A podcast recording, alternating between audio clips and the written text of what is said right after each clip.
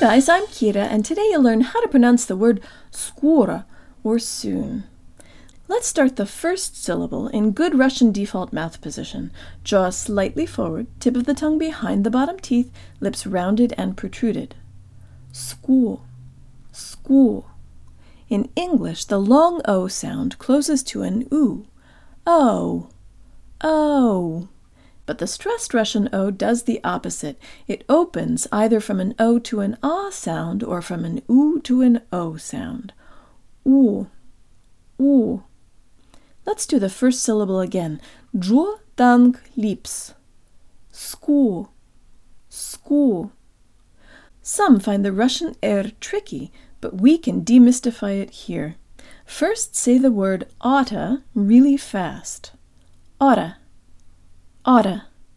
The tongue flick used to say the T sound here is what Russians use for a flipped R. Let's pretend we're from Australia and use the long O sound. Ora, ora. If we remember to open up on the O sound, then we can just put the S and the K in front with good Russian default mouth position, and we're good. Here we go. Джо танк lips. Скоро. Скоро. Скоро. Скоро. Скоро. Скоро. That's it, guys. Be sure to find me on YouTube at Learn Russian with Kira and subscribe so you don't miss an episode.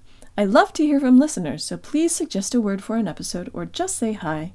You can also join me on Patreon at Learn Russian with Kira and check out my video course at unlockingrussianpronunciation.org, where I explain why some letters sound different in certain situations and how you can learn to predict and pronounce all of the subtleties. And if you teach Russian and you like my videos, please consider recommending Learn Russian with Kira on YouTube to your students so they can see them too.